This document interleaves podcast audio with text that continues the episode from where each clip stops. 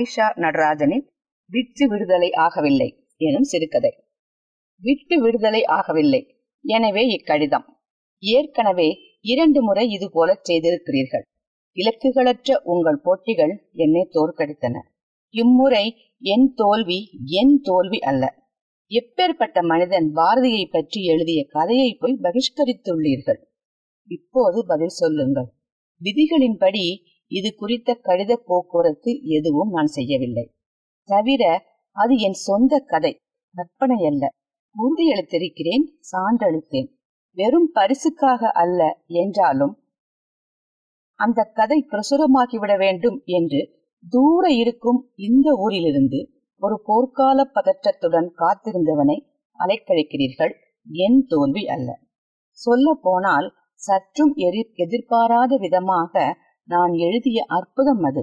எனது முப்பத்தி ஆறாம் பிறந்த நாளில் கண்டுபிடித்தேன்.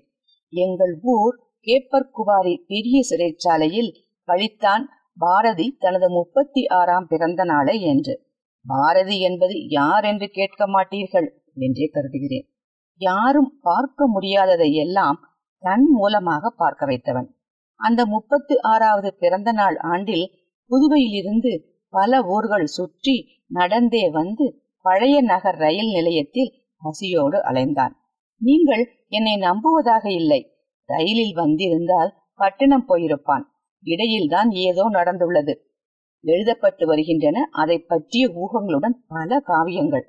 என் பகிஷ்கரிக்கப்பட்ட கதையின் முதல் அத்தியாயத்தில் அவர்கள் காவலர்கள் அந்த சிறைக்கு அன்று காலை அவரை இழுத்து வந்திருந்தனர் என்ற தொடக்கம் இவற்றை மீறியது.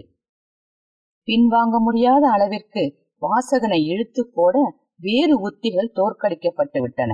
நடுவர்களிடம் சொல்லுங்கள் விமர்சனங்களுக்கு அஞ்சவில்லை.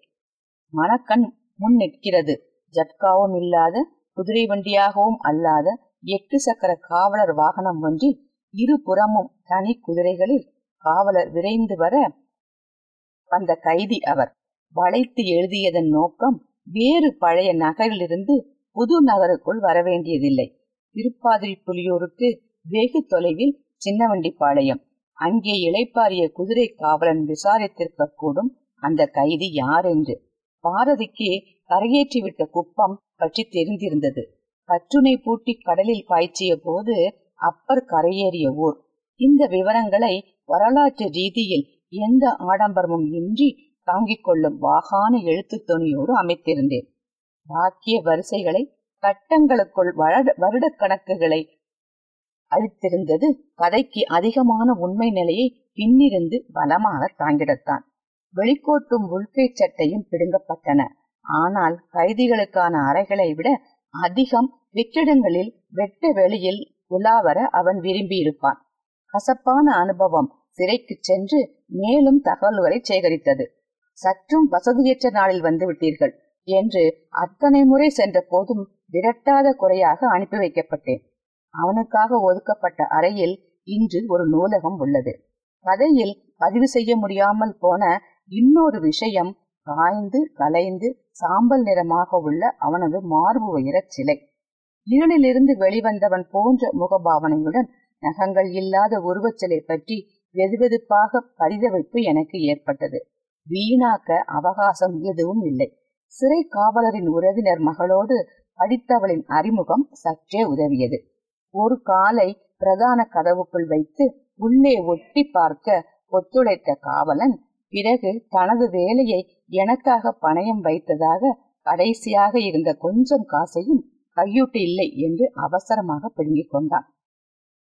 அந்த ஒற்றை கதவிலிருந்து நின்று கொண்டிருந்த கைதிகளின் கால்சராய் ஊடாக தொலைவில் கிழக்கு மூலையில் அனாதரவாக தாங்கிக் கொள்ள சுவர் தவிர வேறற்ற ஒரு நிரந்தரமற்ற தன்மையை பதிவு செய்ய வேண்டியிருந்தது.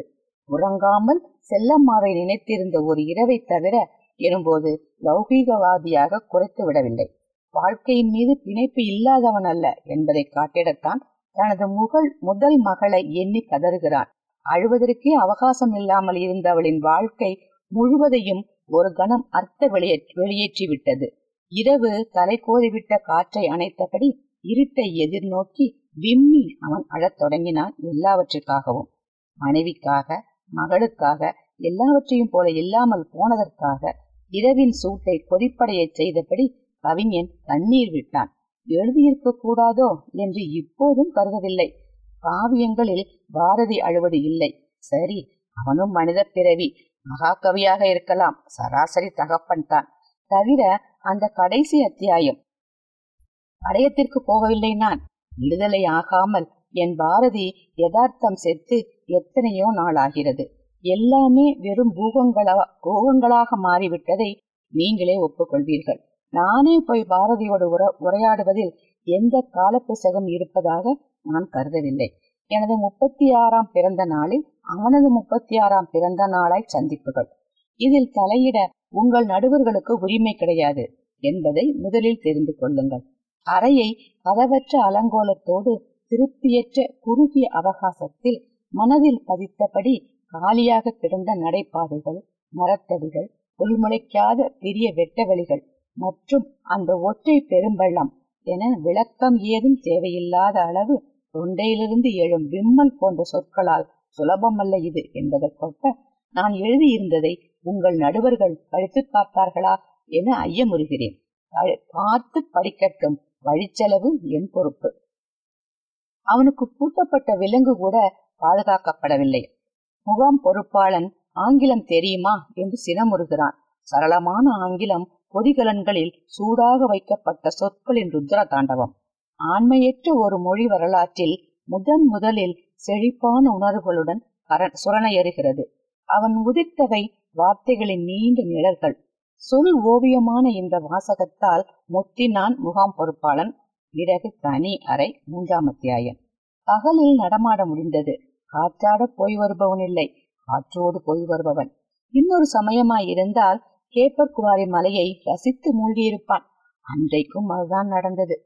குதிரை மண்டபத்தில் வெள்ளைக்காரர்கள் நிறுத்தம் செய்து ஓய்வெடுத்த போது கைதியாகி விட்டிருந்தாலும் பாரதி அங்கிருந்த ஏரியை கண்டு உள்ள கழிப்பு எய்தினான் மழை லேசாக பெய்யத் தொடங்கிய அந்த நாளில் பறவைகள் ஆர்ப்பரித்த அந்த இரவு கவிஞனை சூழ்ந்திருக்கும்.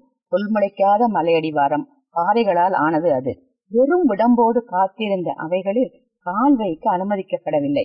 அவன் தன் தொழில் நிலைக்கு சற்றும் பொருந்தாத மௌனத்தோடு தனிமையான அந்த மாலை பொழுதில இடம் தன்னை தேடி வந்திருப்பதாக கருதி கொண்டான். தற்காப்பிற்கு சொற்களை தவிர வேறு எதுவும் இல்லாதவன். பரிசுக்காக எழுதவில்லை. இதை தவிர காட்டுவதற்கு வேறு நிரூபணங்கள் தேவையில்லை என்றே தோன்றுகிறது.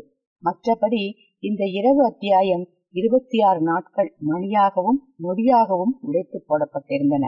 அதே நாட்களில் சொற்களின் தூய சகோதரன் எவ்வளவோ செய்திருக்க முடியும். ஆயுதங்கள் தரப்படவில்லை. ஒரு நூலகத்தில் வெறும் அலங்காரமாக இருந்த சொற்களுக்கு விடுதலை கொடுத்தான். அவனே அழைக்கப்பட்ட அவலத்தை எழுதியிருந்தேன். இன்று உனக்கு பிறந்த நாள். பாரத மாதாவுக்கு எழுச்சி. தமிழ் அன்னை என்னால் உயிர் பெற்றாள். மற்றும் காவலர் கெடுபிடிகள். மோசமான கெட்ட வார்த்தைகளால் வசவுகள். நோய் நோய். தின்று கொண்டிருந்த நோயால் உணவுக்காக வாழ மறுத்தவன் நன்றாக துழாவி விட்டார்கள் அன்று பாரதியை சந்திக்க யாருமே வரவில்லை. பரிசுகள் விருதுகள் பட்டயங்கள் அவனுக்கு கிடைத்தவை அவமானங்கள் மட்டுமே. கொலைப்பட்டினிக்கும் அஞ்சாதவன். யதார்த்தம் பற்றி அக்கறை இல்லை. இன்னமும் விடுதலை ஆகவே இல்லை. பல விதமானவர்கள் பல விதமாய் அவனை சிறைவைத்த வண்ணம் இருப்பதை எழுத எனக்கு உரிமை உண்டு. வெறும் மோசடிகளே பரவிவிட்ட இன்றைய சகல கலை அம்சங்களிலிருந்தும் அவன் விடுதலை பெற வேண்டியுள்ளது. விதவிதமாக கொண்டாடுகிறார்கள் தலைவர்கள் பிறந்த நாளை தொண்டர்கள். வெறும் வார்த்தை அல்ல பிறந்த நாள் போது மட்டும் நினைக்கப்படும் ஒருத்தனை எப்போதும் நினைத்திருக்கிறேன். தற்போது நாடே தலைவர்களின் குடும்பத்திற்காய் மாடாய் உழைப்பது என் பிசகு அல்ல. பரிசை விடுங்கள். உங்கள் குழு தனது ரசனையை மெய்ப்பித்துக் கொண்டது கொண்டுள்ளது. அன்று அவனை சந்திக்க யாருமே வரவில்லை என்பதற்காகத்தான். எத்தனை ஆண்டானால் என்ன? அன்றைய தினத்தை கைவிட மனமின்றி அவனது தனிமையை எண்ணி அவ்விதம் எழுதினேன். உரையாடலில் என்னால் முடிந்ததே அந்த பரிசு போதும். கடைசி வரிகளை எண்ணுகிறேன். அழுகையை அடக்க முடியவில்லை. எழுச்சி தரும் அவற்றின் அவற்றின் முன் முரட்டுத்தரமான உங்கள் போட்டிகள் மந்தியிட வேண்டும். பிறந்த நாள் செய்தி? இமைப்பொழுதும் சோராதிருங்கள் அவன்தான் முன்னோடி. ஓலிகளுக்கு கூட. நன்றி வணக்கம்.